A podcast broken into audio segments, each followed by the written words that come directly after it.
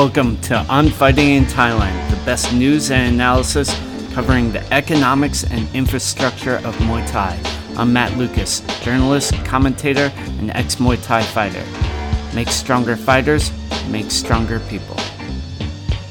Today's topic the northeast region of Isan, the heart of Muay Thai in Thailand. But first, some news. This is episode number two.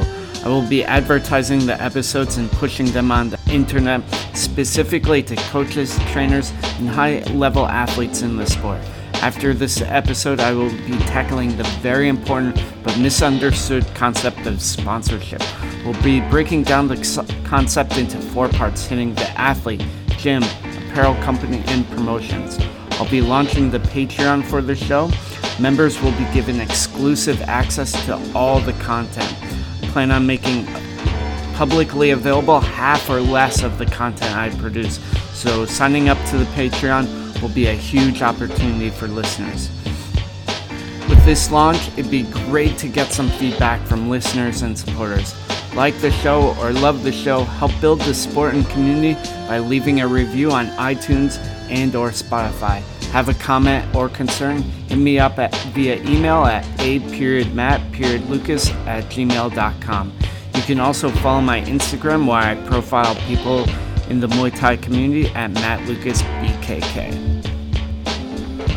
After the main section of the show, we'll go on with Pick a Fight, a segment in which the current bout is discussed. Last week's included the 70 kilo one championship eight man tournament all predictions were wrong for that one. So make sure to tune in to hear what happened at that high level event. So shout out to my beatmaker Jeff Dohelio. Jeff is a talented photographer and content producer who recently launched a GoFundMe to document the IFMA World Championships in July. Make sure to check out and support his project. Also, thanks to one of my main supporters, Patrick Rivera. Then finally, the YDL, the Youth Development League, will be hosting a litany of events. June 8th in Fairfield, in the Bay Area. June 8th in Peoria, Illinois. June 20th to the 23rd are the YDL Nationals at the TBA World Expo in Des Moines, Des Moines, Iowa. August 10th in San Antonio, Texas and August 16th to the 18th at the WKAs in Willow.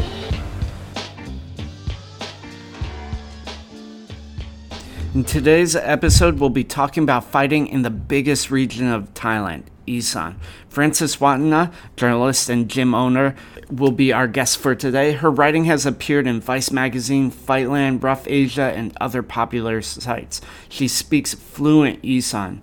As a fighter, Frances is a veteran of over 40 fights, with the majority of her bouts in Thailand. She started at 14 years old in Canada at Pride Gym with Glenn Kalensko and four years ago, she opened her gym, War Watana, in Putisang, Isan. Uh, the town borders Korat and Buriram. The gym is located in her husband Boom's hometown. Boom is a former Muay Thai fighter as well, and the two met while training at Sorkor Pli La on Sukhumvit 93 ages ago. Now the gym hosts 20 plus kids with 12 fighters, including an Isan champion. The gym serves as both a community center and sports facility. Thank you for coming on the show today. You're my first guest. I hope you feel special. I do feel special. Thank you for having me, Matt. Let's jump right into it. Uh, you started War Watana four plus years ago. You've been managing about uh, 20 kids, 12 regular fighters. Can you just walk me through an average fight night for you? So there's two things that go down in Isan generally. Uh, we've got the matchups, or we have promoters that book fights ahead of time. Mm-hmm. And whether we have to go to matchups or whether we're booked ahead of time makes a big difference. If mm-hmm. we go to matchups, we got to get up early. We got to drive the kids to the location of the fight. And we pretty much just stand there and people will shout at each other and they'll match the kids up based on eyesight and experience, and we'll hope for the best at the matchups. if we do get booked at a matchup, the purse is usually really small and it's just kind of a known and an accepted thing up here.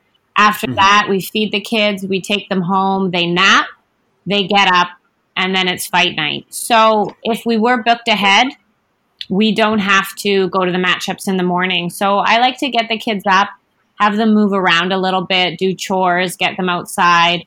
We feed them and then I always make sure they nap and I always take their phones away to do that. We're quite strict about that here. Mm-hmm. After nap time, they get up. Again, I like them to move around a little bit, get some fresh air. We will pile into the truck. When I say pile, I mean pile, quite a few people. And we will drive to the fights, and they can be anywhere from 30 minutes away to three hours away. You'll go to the matchups and it will be about two to three hours away just to get the matchup? Correct. That those days are long days for us. We will if the matchups are more than two hours away we generally won't go because you do have to think you have to factor in the cost of gas. So usually matchups the most we'll drive is about an hour and a half. And if you think about that in an in a single day that's six hours of driving because an hour and a half mm. to the matchups an hour and a half home and then an hour and a half to the fights and an hour and a half back. So with the matchups, we have to be aware again how much opportunity is there for us because economics do play a big factor in running a gym. Let's talk about that briefly. So, with a matchup type fight, um, how much gas are you paying if you're going the full distance of an hour and a half? An hour and a half, six hours of driving, it's probably about a thousand baht in gas money just gas. And of course, you got to feed the mm-hmm. kids. Mm-hmm. Uh, at a lot of the temple fights, they have free food, which is great because right after the matchups, the kids can eat for free at the temple, mm-hmm. which is awesome. And we think about those things. Yeah. You know, those are things that we think about. Oh, there's, you know, this is going to be at a merit making ceremony, we'll be able to feed the kids. You definitely have to be aware of these things in Isan, especially when you run a gym long term, mm-hmm. because otherwise you can just kind of, you know, overdo it, you know, be over zealous. You have to be aware of the economics. Moving on from there and back to the promoters, how often are promoters booking your fights and how does that tend to come about? So, we are very lucky and we've developed really good relationships with a lot of different promoters in the area. So, we fight mainly uh, Surin, Buriram, Kolat, Mahasalakam, and Loy Et we also fight in Kalasin and Chaiyaphum, uh, occasionally Sisaket. But those provinces are the main provinces we go to, and we have relationships with a few promoters in each of the provinces. I've worked very hard to create those relationships with the promoters, and I always make sure that we show up on time, our fighters are well trained, well rested, ready to go, and that we have side bets. So the promoters like us. Some gyms aren't as active as we are, and some gyms do struggle booking fights. But for the most part, uh, we don't have an issue with that. So there's quite a few promoters we work with, but some of the more high level kids like Bat, there's only a select number of promoters that he'll work with because he's at a high level. Mm-hmm. Whereas the other kids, I guess you could call them more free agents. Uh-huh. They can kind of go from here to there, and it, it's not really an issue. But when the kids start to get good, the bigger promoters in Isan will kind of lay claim to them. Mm-hmm. So once you get to the matchup, once you get to the fight, rather, what happens then? We usually don't make it till about 9 p.m. Honestly, to feed the kids, to pack up the truck, to pick up some of the families, it's a huge process, and it all comes on to me managing all of these people, making sure the kids brought their cups, hand wraps, oil, making sure that they've eaten the right food. You know, we don't eat noodles before a fight, we only have rice. We usually get there at about nine. Once we get there, we check in with the promoter. If we don't know who we're fighting, mm-hmm. we usually ask to see the opponent. And then we kind of walk around, talk to some gamblers, get a feel of things, uh, ask about our opponents, things like that the kids are told to just lie down and relax. And at some of these shows, they go on till two, three in the morning, unfortunately. So we just kind of chill, wait for our name to be called. There's usually no lineup that they follow. You're just called, they just announce the next three fights, and then you have to get ready on the spot. So it's important that the kids are are there with us and not running mm-hmm. around mm-hmm. anywhere because they just call you up uh, at will. And that's kind of how the night goes. There's lots of food and snacks there. The kids love fighting, they love competing. And uh, and yeah, and then we make the long drive home. So we've got, you know, we get home often after 3 a.m., which is tough. Overall, how long is the entire process from you leave the house to you get home? Like about six hours? If you just are talking leaving the house and you're not talking about like pre fight massage and packing everything, we leave around 6 or 7 p.m. and get home anywhere between 1 a.m. and mm-hmm. 3 a.m. So it's a long, a long process. About how much money are the kids and the gym making? So our gym, we do not deduct from the purse, uh, but most gyms will take 50% and for us we do we do put a little bit of money into the side bet to help us cover our costs like gas and ice and water and things like that. But we're not a big gambling gym either. We're very blessed that we have the support of our monthly donors that helps us cover the costs of taking these kids mm-hmm. to compete. The kids will make anywhere from 300 to our highest earner is 4000 baht a fight and this is pretty significant because working in a factory in Thailand, uh, eight hour shift, working in some very, very harsh working conditions is only going to make you 300 mm-hmm. baht. So basically, you fight one night, you're making the same wages yes, as an adult. Yes. And these are like 300 baht. This is like a three round fight. It's practically an exhibition, you mm-hmm. know. Uh, mm-hmm. Once the kids start getting a bit better, it's pretty common to see them make a thousand to fifteen hundred baht on average for a fight. So, how do you think of the uh, the economics of Isan really shapes Muay Thai? Well, Isan is the poorest and most underdeveloped area of Thailand. People here live hand to mouth. And in a lot of ways, that's kind of how Muay Thai works. You train, you fight, you make some money, you need some more money, you fight again. It's it's kind of the way it is here. Mm-hmm. There is not a lot of work available here, and obviously that is a big big part of Muay Thai. However, people in Isan love Muay Thai. It's their hero story. Mm-hmm. You have fighters like Yod Kai, Saenchai, Buakaw, who are international superstars making amazing amounts of money and they all come from Isan. So the people here, they have dreams and they have hopes for these kids. Mm-hmm. And because of the big b- recent boom of Muay Thai and the success stories, it's just an area that really believes in Muay Thai. So temples will get budgets, governments will get budgets uh, to host an event. And in Isan, they want to host Muay Thai. Mm-hmm. And so, do you think that's why it's such a hotbed? Because there's been so many rag to riches stories, and because it sort of helps elevate people? I definitely think that's a huge part of it. Mm-hmm. I think that is a massive, massive factor. I also think uh, the economics of the region, mm-hmm. the lack of work, the lack of opportunities makes a big difference as well. But there's also just a collective identity here, and the people really love the sport. Mm-hmm. You can see it when you watch them train, the kids playing, the uncles coming to the gym to help out. It's just something that that means something to the people here as well. Mm-hmm. So going back a bit, I know you mentioned uh, side bets. What exactly is that? How does it work? Who puts them forward? You said the camps put them forward. Is that true for all fights? Uh, can you just go a little more in depth about how that process works? So, most fights in Isan require a side bet. Now, kids that are just beginning, temple fights, fights where you're not getting paid a lot, it's okay not to have a side bet.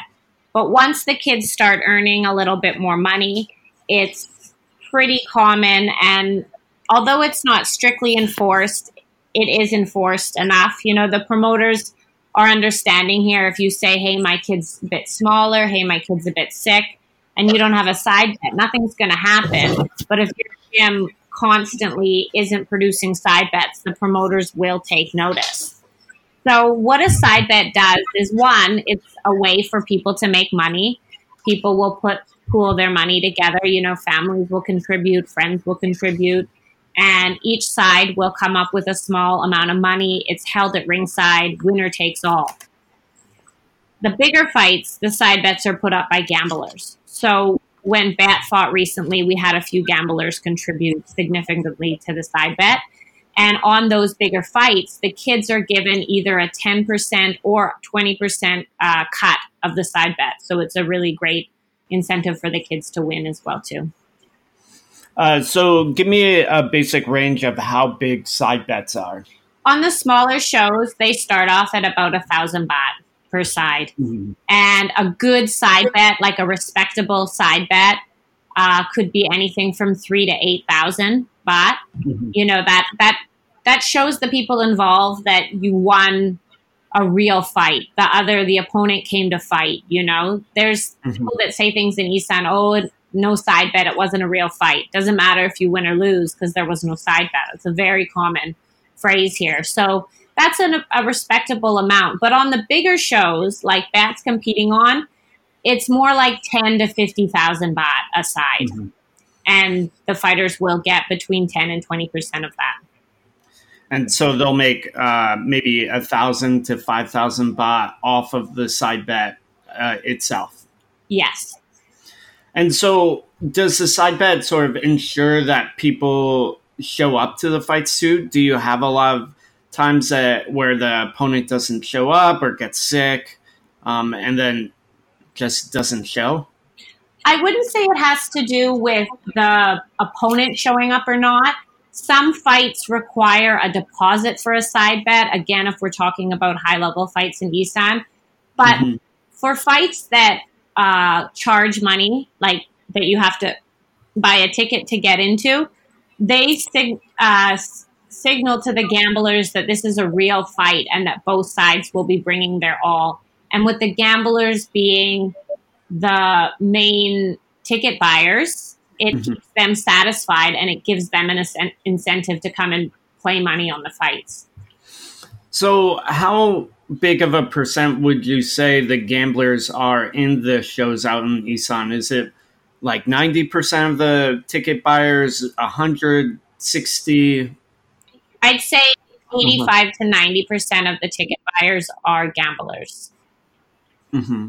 And so they're coming to gamble and for entertainment to maybe win some money or hopefully, or maybe not hopefully, but maybe lose some money as well. Yes. Some of the gamblers are so good at gambling that they can win money no matter who wins the fight because they'll play the odds at such weird mm-hmm. angles that mathematically it works out no matter who wins they win mm-hmm. and you said uh, you don't really gamble that much why is that well one of the things is i don't want to put that type of pressure on the kids from me mm-hmm. because i feel when you play money it changes how you look at the fight when i watch the mm-hmm. fight as a gym owner as a mother, as a manager, I can watch the fight a lot clearer when I don't have money involved. And there are mm-hmm. gamblers there for a reason. You know, they want to play the side bet. I always play a little bit. Like I said, gas money. I love to tip out the kids if they win. So whatever I play, I say, oh, you get this much if you win, things like that. Mm-hmm. Also, when in addition to the side bet, you have people playing outside the ring too. I don't mm-hmm. like to do that, and neither does my corner because we need to focus on our kid. We need to watch everything in the ring. Maybe they got hit with a hard shot that hurt them. You need to watch all of the uh, subtleties that are going on in there. And if you're out in the pit trying to place a bet, you miss things. So we mm-hmm. will put a little bit on the side bet, but then we're right there in the corner cheering them on. And cheering is another aspect to Muay Thai that a lot of foreigners don't understand. Like we have uh, an old Rajadamnern champion come and hang out with us quite a bit, and he gave my kids this huge lecture because they weren't cheering enough. so it, it's uh, a way as well to. I wouldn't say it, it changes the decision of the fight by any means, but when a fight is really close and you're cheering and you're cheering, it, it really adds to the atmosphere. Well, there's all those studies that show that even in the best way to watch a fight is without the sound because with commentary or auditory noise, you are influenced one way or the other. Um, there are certain fights on Channel 7, I've heard, and I think at the stadiums where they will announce, like people still cheer, mm-hmm. but they will announce that this fight is not going to be commentated. Uh-huh. Because even commentators will hold bias to certain fighters. Yeah, that's absolutely true. At least in my commentating, I, you know, it's not often, but I definitely will have biases at times. If I know the person well or if I like their style, I'll, you know, probably commentate on them a bit more, sort of look at things that they are doing right instead of wrong. Um, so moving on from there, who, um, how are most of these shows funded? You said that a lot of times the um, temples will get money or the government gets money how where does money come from? Who pays for everything? Just how does the business operate? So these the money from the temples or the local government there it's budgets allotted for community events. Mm-hmm. so the temple could do a concert. The temple could do a football tournament and same goes for the local government. So it's kind of up to the people involved whether they want to what what they want to mm-hmm. host. Mm-hmm. And this is just money that's already in the budget. You know, the temple people give them donations, as mm-hmm. you know, and those donations are then put back in towards the company or into the community. Sorry. As for the government, it's it's just part of their budget to to host community events. The other type of fights are um, hosted by actual promoters. They charge money for tickets. They have sponsors that help them, and they will host the fights on more of a for-profit mm-hmm. basis. So, do you think that the scoring is pretty consistent, whether it's a temple fight or a promoter fight that's more pro- for profit? Like, is there a difference between the two types of shows? For the most part, no. But there are very subtle differences. Mm-hmm. Some of the better refs are a lot more consistent, and there are some refs that have been known to make some slightly controversial mm-hmm. calls.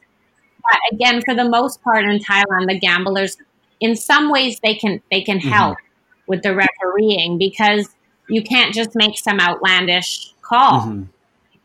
People are putting money on the fight. And so it, it's kind of like a self controlled ecosystem, and everybody has their place mm-hmm. in it. And how much are most of the staff getting paid? So, how much is a ref getting paid for uh, to work a fight? From what I understand, a referee will come with one referee and three mm-hmm. judges, mm-hmm. so a four person team, and they'll actually rotate in and out of right. the ring. And they make anywhere from 4,000 baht a show to 16 or 18,000 baht a show, depending on the level of the fighters. Obviously, higher level fighters, bigger side bets, more money being played, you're going to get a more professional, higher quality team of mm-hmm. referees. At the smaller temple shows, you get a more uh, I guess you could just say lower quality of referees or a lower standard. I don't know the correct terminology how to explain that, but you know, you get what you pay for essentially. So if average wages are about three hundred dollars a day, and a referee, a four-team referee, is making four thousand baht, that's base. Uh, each person is making about a thousand baht a show, so it's pretty you have to factor in mm-hmm. gas, of course. Petrol is a big expense in Thailand, very big expense. I don't think a lot of foreigners uh, that come here really understand what it costs to be shuttled mm-hmm. around. So when I did a seven day show of Muay Thai, I paid the referees 4000 but because they had come from so far, they asked for another 500 mm-hmm. in gas. But if they were to fight uh, if they were to referee locally, they would have accepted it for 4000 mm-hmm. So, yeah, they make if you if you deduct gas, they're still making at least 800 mm-hmm. baht a show at least. So, and some of these referees will work, you know, 20 days mm-hmm. a month. So, do you think their wages impacts uh, how the fight goes at all? Like, do you feel because they're paid decently, they're able to objectively uh, referee and work? I would say that in Thailand, the referees are so well, are, are just really phenomenal because they have so much experience in the mm-hmm. sport. You know, if, if these guys are doing up to 20 shows in a month and each show has 15 fights, they have a lot of experience and they're also well trained. But the higher standard referees are going to be the ones that have more pressure and have to make the big mm-hmm. calls when there's money being put on it. Um, I don't know if that adequately answered your question there, but that's that's pretty much what what I've got to say on that. that's okay. I, I felt like it went over it pretty well. Um, so moving on from there, uh, let's just talk a bit about uh, fight development for the kids. I know you're a relatively new gym. Uh, most of the gyms out here in Thailand have been open for a decade or more. So, what is it like being a new gym and specifically developing young fighters? Well, I think right now, while we are still a new gym. We've really found our place within the community. So we're doing really good. We have really good relationships with promoters. We have good relationships with other gyms, and we also have good relationships with gamblers. Muay Thai is a big community, and you can't be rogue out here. You have to be part of the community, and you have to find and respect your place within that community. So a lot has changed since we first opened up the gym four years ago. When we first opened up the gym, it was kind of a sink or swim thing. We would just throw the kids out there, we would put ourselves out there, and we would just see how is this going to go down. But now, you know, that we've kind of passed that initial, uh, what's the word? Uh, initiation, I guess you could say. I don't know. Things are are really really good for us, but it's still very challenging. It's a very challenging environment. It's a very challenging ecosystem to what navigate. do you think are some of the good things that you did initially and some of the maybe mistakes or things you learned from? I really put mm-hmm. ourselves out there when we first opened up the gym. We would travel wherever there were fights. We would go to matchups. We would talk to promoters. We would, we just mm-hmm. really went for it at the beginning and I don't think that I would would change anything because where we are now is because of all those mm-hmm. late and long nights early on. We have a lot of promoters that have been watching uh, our fighters develop and seeing the consistency, and things are going really, really well for us. So I think I think we really we really went for it at the beginning, and it paid off. Mm-hmm. So you've you have an Isan camp right now with Bet. Uh, what's his fight name again? That is Lanyamo Luke Mamali mm-hmm. or Lanyamo Warwatana. So he will use both both names. Mm-hmm. And how have you developed him and his career as a fighter over the last four years? He was one of the first uh, fighters you had at the gym, correct? Yes, Bat's been here since day one. Mm-hmm. Uh, you know, Bat is comes from a really difficult background, really difficult upbringing and when we first took him in, he had a lot of issues, you know, a lot of undiagnosed issues, I guess, if you would, you know, say from a Western perspective, uh, issues about abandonment. Uh, he was probably malnourished. um, pretty skinny kid. We even had some health issues we had to overcome. One of the things we did with Bat, and we do it with all the kids, is we just took it really slow. Mm-hmm. We didn't push him. We didn't train him that hard you know, we made sure that he was fit enough to compete and we made sure his opponents were, you know, around the same level. you've got to kind of take chances here and there and test yourself. But you know, we didn't put him into any dangerous situations. Uh, but we just, you know, we just really went slow with him. Mm-hmm. And I think it really paid off because now he's kind of reached a peak in his career. And fighters will reach many peaks, and how they deal with these peaks really is a telltale as to whether they're going to make it long run or not, or long term or not, whether they're they've got it to be a champion, you know.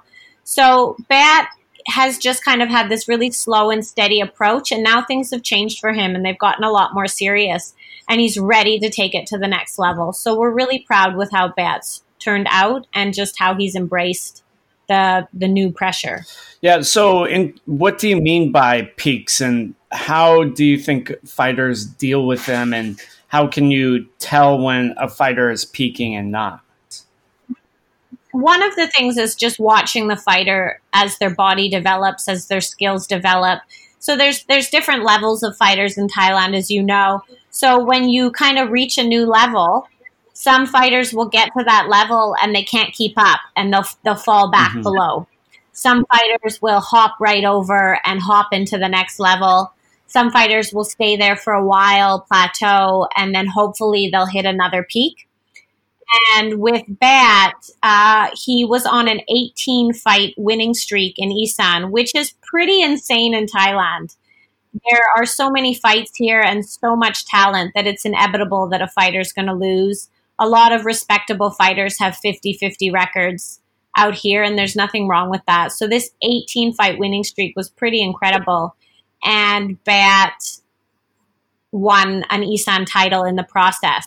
And he did his first weight cut, and he handled that fight like a true champion. He really came to perform. After that, Bat went through a growth spurt and he lost five fights in a row. His body was tired.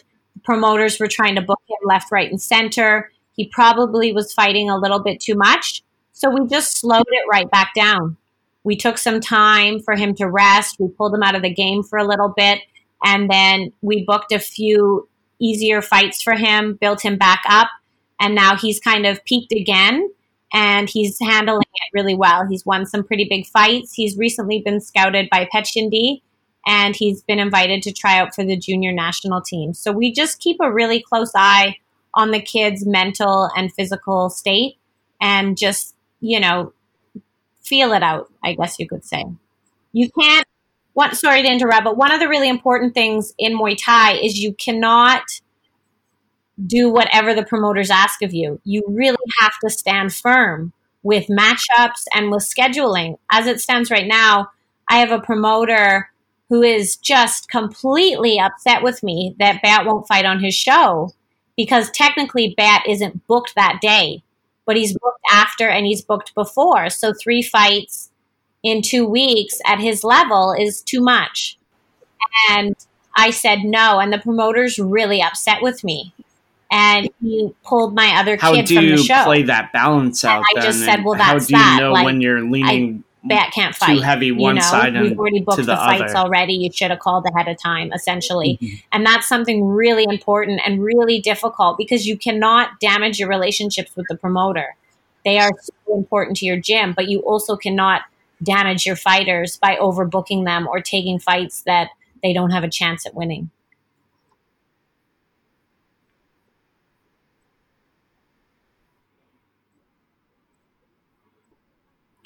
live and learn. Um, you just kind of go with it. I mean, the promoter on the 24th called us a month ago. The promoter on the 5th called us a month ago. This promoter called us now.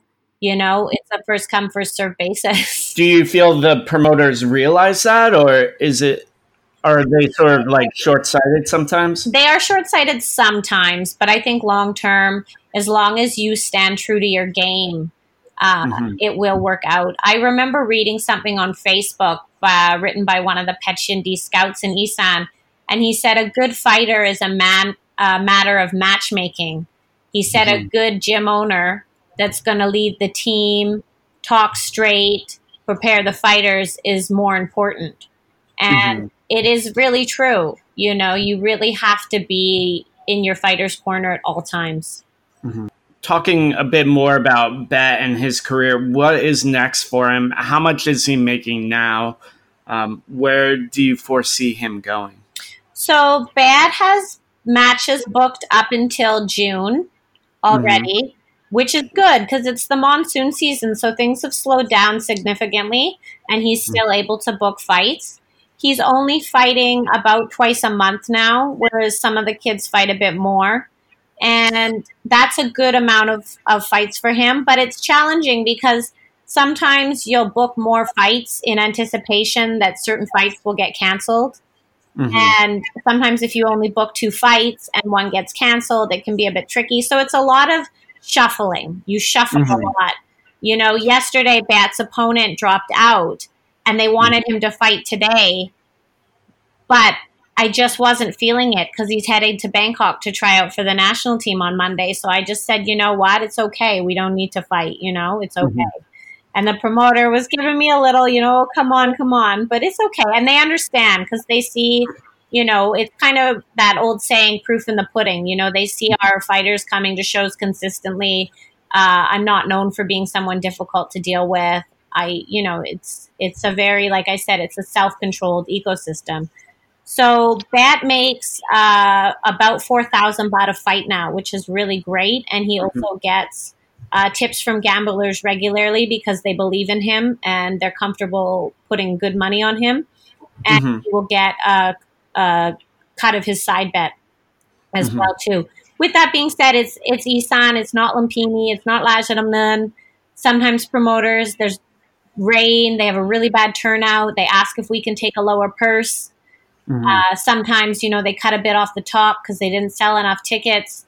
And you know what? You just have to you have to accept it, but you still stand your stand your ground. You know, there's always room for negotiation here, and you just have to kind of go with the flow. You can't be too rigid in Isan.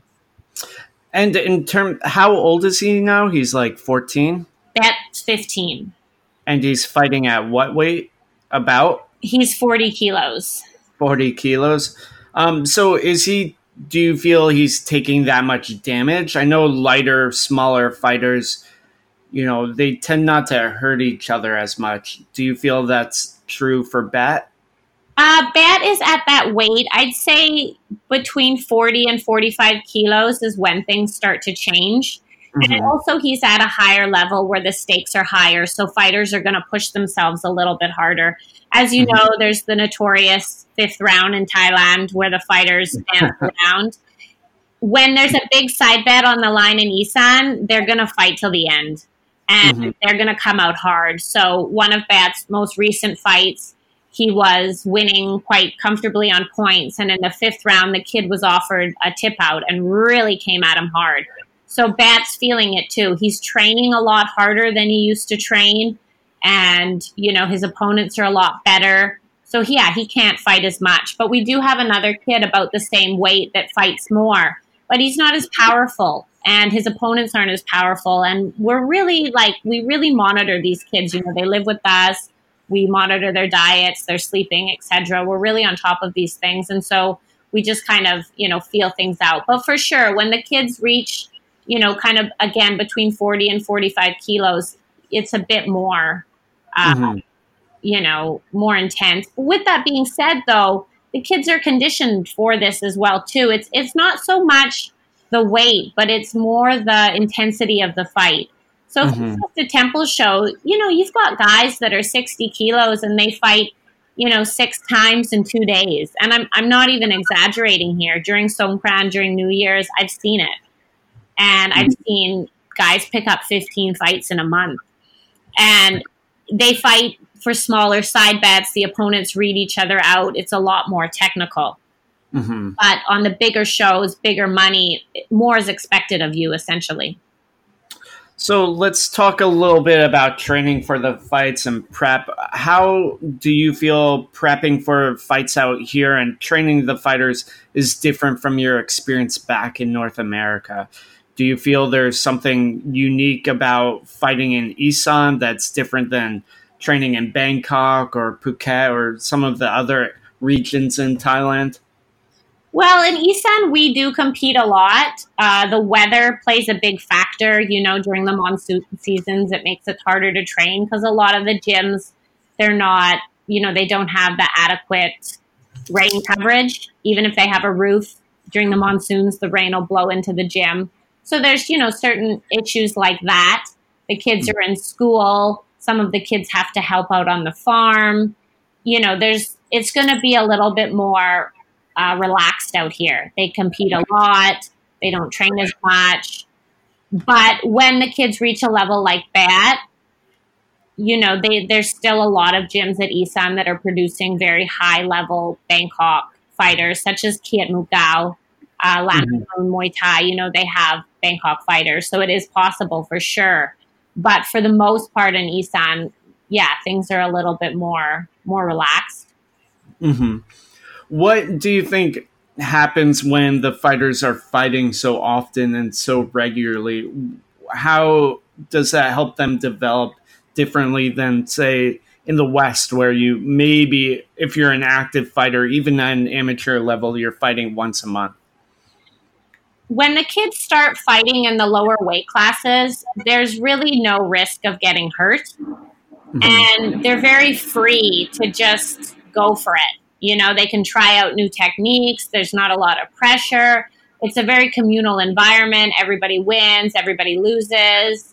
It's not really serious. And I feel that those matches, they really help the kids develop their hand eye coordination. So you'll notice Thai fighters will stand directly in front of each other and have amazing defense. Whereas mm-hmm. I feel in the West, people are more antsy when they fight and they're always wanting to attack because they don't have as good of defense. Now, I will say the West has improved a lot. It's really, really come forward leaps and bounds.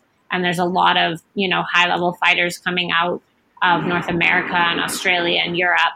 So this is just kind of like a general comment that I see. But the kids here, they're just very, very comfortable in the ring. Like there's no nerves. Like we'll be making jokes with them.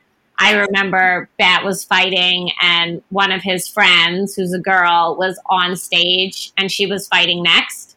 Mm-hmm. And Bat push kicked the kid in the face with this beautiful teeth, and then he looked over at her and like winked at her. You know? like to be that comfortable in the ring is pretty amazing. You know, yeah. I don't know, and and you also see the kids. A big difference between Thai fighters and foreigners is the Thais listen to their corners and mm-hmm. the corners adjust the game in between the rounds in, in, you know during the rounds as well corners will completely change a game plan from one mm-hmm. round to the next they will change a game plan in the middle of the fight and the Thais always look directly to their corners as soon as the ref breaks up a fight the fighter looks right at you they will be looking mm-hmm. at us as soon as they come close to the corner they will look at us and and that's a big difference i find uh, compared to Westerners. There's a really strong relationship there with the Thais.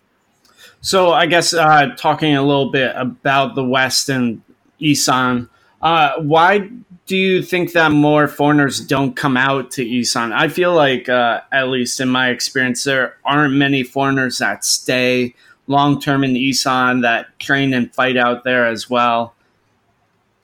There aren't a lot of gyms that I know of that are able to accommodate for foreigners. Mm-hmm. So I think that's one of the main issues. Is other than Lamnammoon's, there's a few gyms here and there for sure, but there's not that many that actively uh, advertise to take in foreigners. I honestly think a lot of foreigners they just can't hack it, and mm-hmm. sometimes I wish people would just admit that.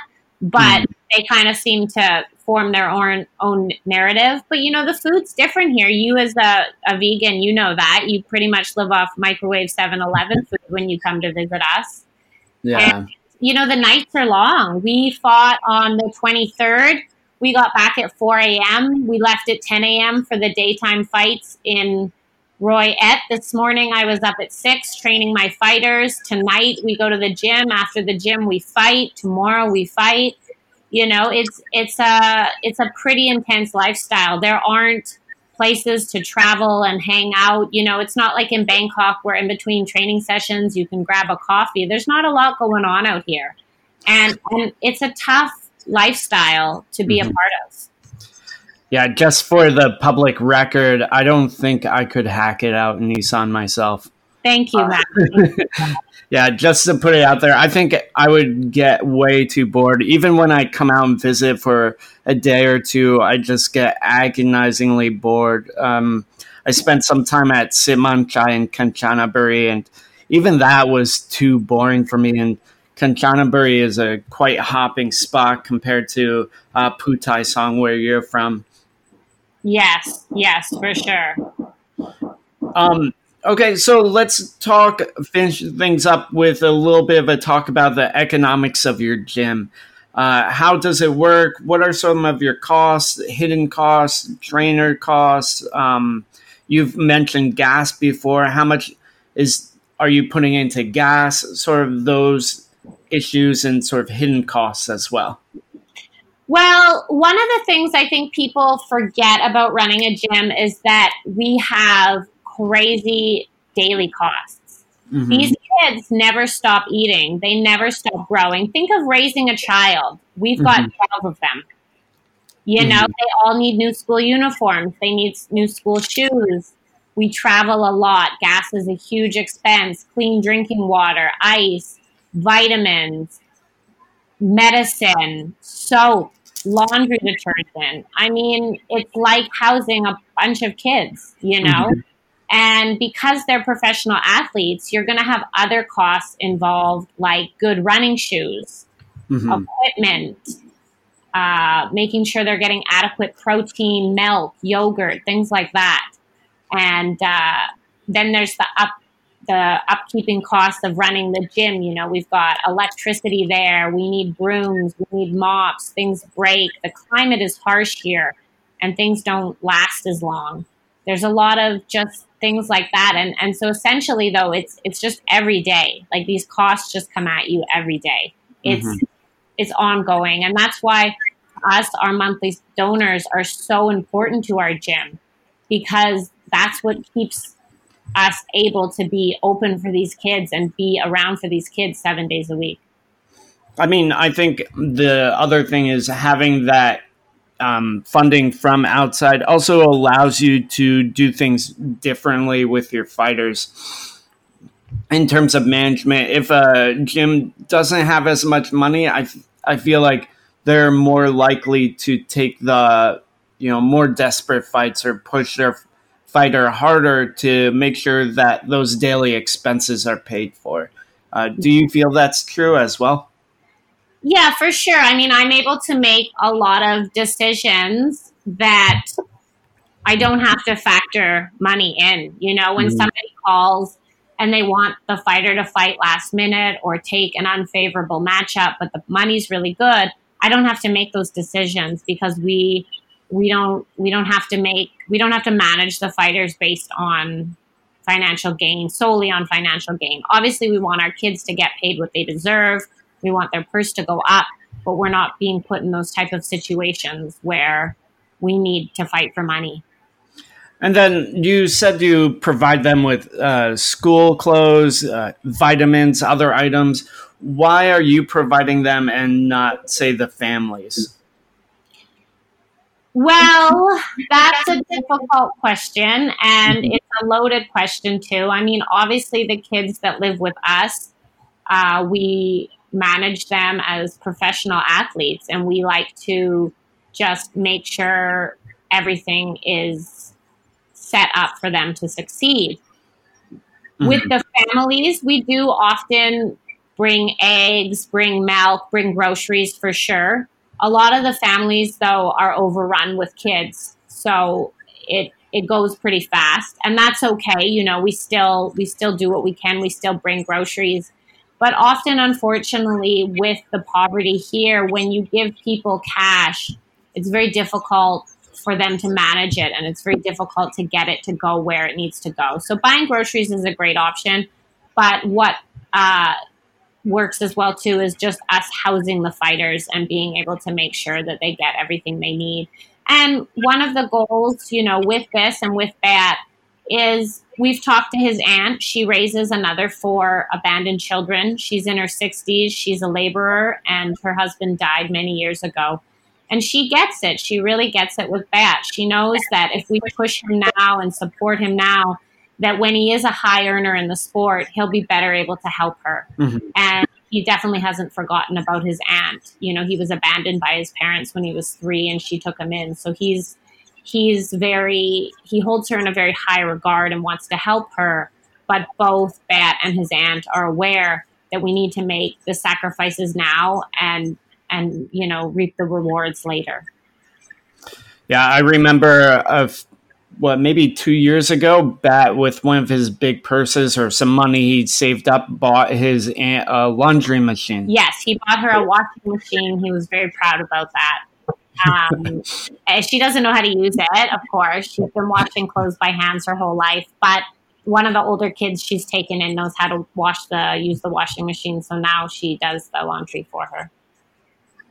Yeah, I mean, people don't realize how sort of big of a deal just having an infrastructural item like that is. Yeah, um, I think it's just different economics and different understandings of the way the world is. For sure, there's so many little things like you know, just drinking rainwater and having to collect your water every day before you mm-hmm. drink it. And when we got our monthly donors on board and we were able to pay for clean drinking water, it drastically improved the quality of mm-hmm. our life. Like it just made things so much easier than harvesting and collecting rainwater all the time. And even still, though, that's still can be a pain in the butt sometimes too because maybe they run out of water and they don't send you any and you still have to carry these big uh, jugs of water in and out of the house and in and out of the ring and things like that. It's still not like turning on a tap. That is the one of the biggest things i miss about living in the west is just being able to turn on a tap and drink water. Yeah just being out in isan really reminds you how privileged and lucky people not in that situation are yeah, for sure, for sure, and and just little things like that, you know, because it is Isan, you know, like one time the the guy that uh, filters the water we drink, his machine broke and a part didn't come for mm-hmm. two weeks. You know, it, it's just things are very different here.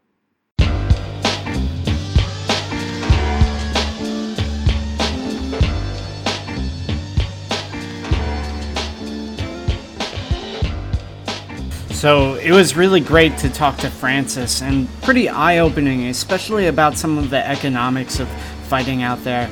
Kids making 300 to 4,000 baht per fight versus working in a factory where an eight hour shift is only 300 baht. Then some of the very, very crucial information about side bets. Gambling is big business in Muay Thai, um, especially for stadium Muay Thai and upcountry Muay Thai. Then some of the other issues about levels of fighters in Thailand, the ability to change game plans in the middle of fights really shows the experience and sort of richness of Isan fight life. So now we'll go over pick a fight. Last week we talked about the one championship tournament, which went completely sideways. Uh, it looked at least like the tournament was structured for Yodsanklai and Petrosyan to meet. Yodsanklai got knocked out of the tournament via fantastic performance from Samy Sana.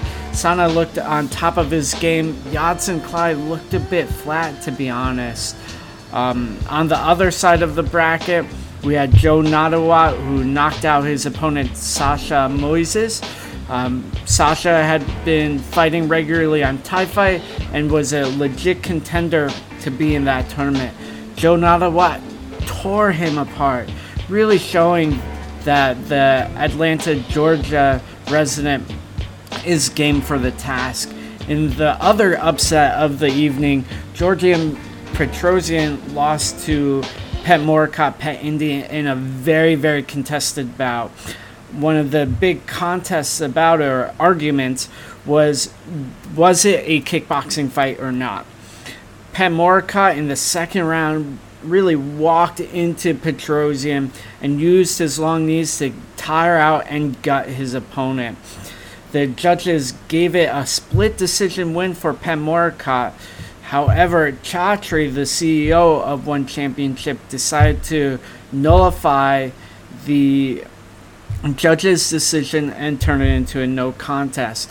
Petchmorakot's manager, Bo, withdrew Petchmorakot from the tournament under the idea that it was a rigged system. So, what will happen next? It should be very, very interesting. Will Daniel Dawson, the Australian who was won the replacement fight, will he come in for Petchmorakot? Will Petrosyan have to do another semifinal bout to really qualify for the tournament? It should be very, very interesting to see what happens. Then, in our pick a fight for this week, definitely looking towards Lumpini Stadium. Right now, the Super Welterweight World Championship WBC belt is on the line with Chad Collins of Revolution Gym in Phuket battling Louis Cajaiba from Phuket Fight Club. So it's going to be a southern battle for this one. Louis is a well known fighter on the local or national scene. He originally comes from Brazil. Phuket Fight Club is a very Brazilian heavy gym with a lot of really strong stadium fighters, including Nawi. Uh, Jose Neto is there. There's a very, very talented woman, Helen, there as well. Lewis is also ranked number four in the uh, WBC rankings right now, so he's going to be a very, very hard test for Chad Collins. Chad Collins is a very, very strong Australian who's been with Revolution Gym for quite a while now. He's been doing wonderful things on the international stadium. Won his last two fights in Japan. Uh, Chad has also performed very well against Saenchai at Thai fight. He so things are looking very, very good for him. However, Chad is moving up in weight for this fight, and he doesn't have the same stadium experience, at least not lately, that Lewis has. I think it's a totally different game fighting internationally than fighting at the stadiums. However, to Chad's credit, Chad has had a very, very good run at Rajadamnern, and he was fighting under Sor Sommai promotion for a bit. He fought Saeksan, he fought another Sor Sommai fighter. So things could go either way with this one. That said, I'm leaning light, slightly more towards Lewis, Um, maybe 60 40%. Should be a great, great bout. It's coming up on June 18th at Lumpini Stadium. I'm going to be sure to check it out. You should too.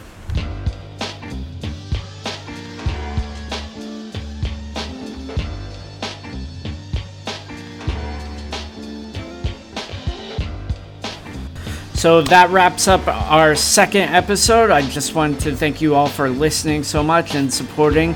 Please, if you get a chance, uh, make sure to give me give the show a review on iTunes or Spotify. Also, you can follow me on Instagram, Matt Lucas BKK. Thank you so much.